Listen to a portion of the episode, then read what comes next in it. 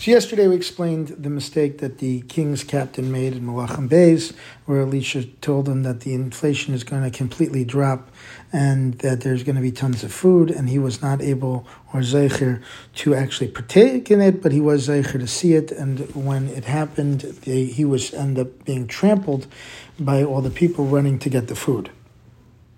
We need to understand. The Lord called Adam b'derenu Shoyel Elas Ashlish. Is it not so that every person in our generation is bothered by this question of the captain? We also don't trust that Hashem will give us what we required. We only think about our efforts can produce our, our needs and our parnasa. We make the same exact mistake.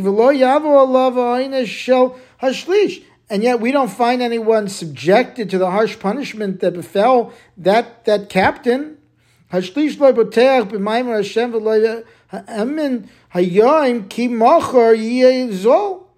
captain didn't trust in the word of Hashem that, that Elisha had told him, and he just couldn't believe it.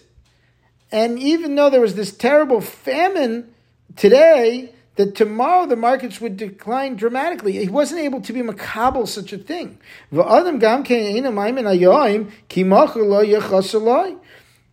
The average person among us doesn't believe today that tomorrow he'll have everything that he needs, that nothing will be lacking from him.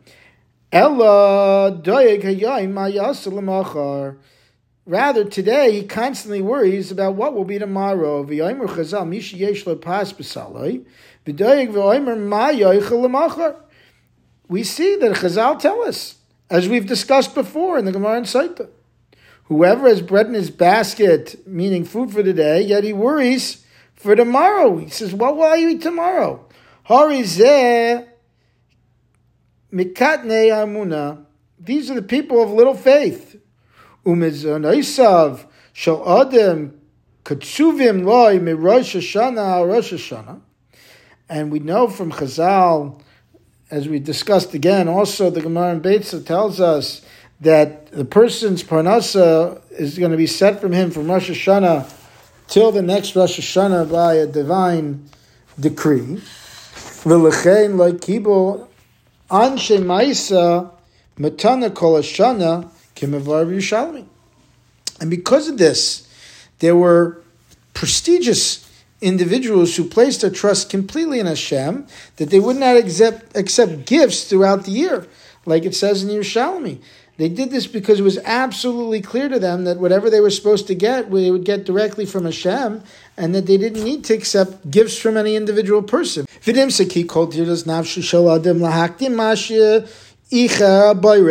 So it comes out from here that all the efforts that preoccupy us and consume us, consume the, the nefesh of the person, the soul of the person, it's because he attempts to hurry what the Creator has decided needs to be delayed.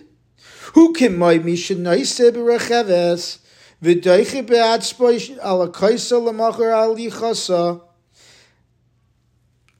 be like the person who's traveling a train who pushes his finger against the front wall of the train to try to make it go faster. He's pushing it, pushing it, pushing it, pushing. It's not going to make the train go faster.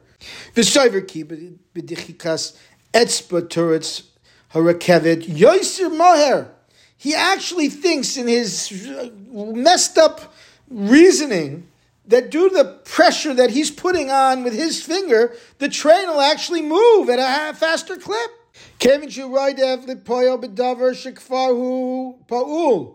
And one who worries about tomorrow is just as crazy as this guy because he desperately chases to accomplish something that's already accomplished. The train is running, pushing, pushing, pushing. What's going Hashem is going to decide. Hashem is giving you exactly what it is. What are you chasing? He runs out each and every day to reach that which is going to come to him in his own, no matter what, it's mamela.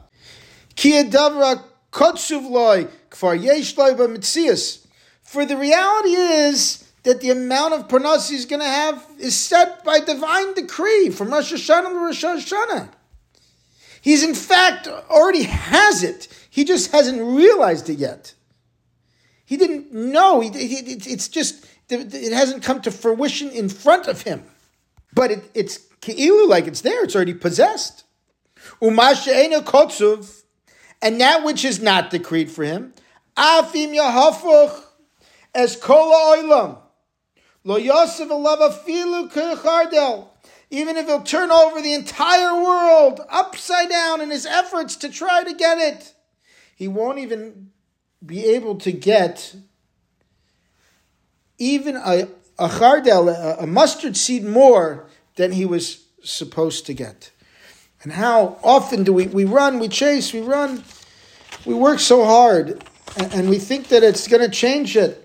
It's going to it's to be more. We, we could get more than what we deserve.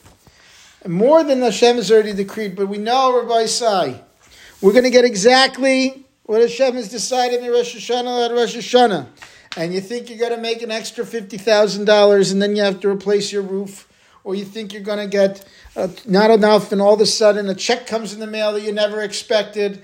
And we have we see stories like this all of the time, where we thought that all was lost, and yet things somehow work out, or we thought that we had gotten more than we really had expected, or, or and, and, and it was taken from us, or we got more than we expected and wasn't taken from us because Hashem knew that we needed more. And Hashem gave us that extra amount and Hashem took care of it. And there was food on the table and a roof over our heads. And what more could we ask for? So we know that this was the mistake of the captain by Elisha, and we'll continue to explore this inyan tomorrow.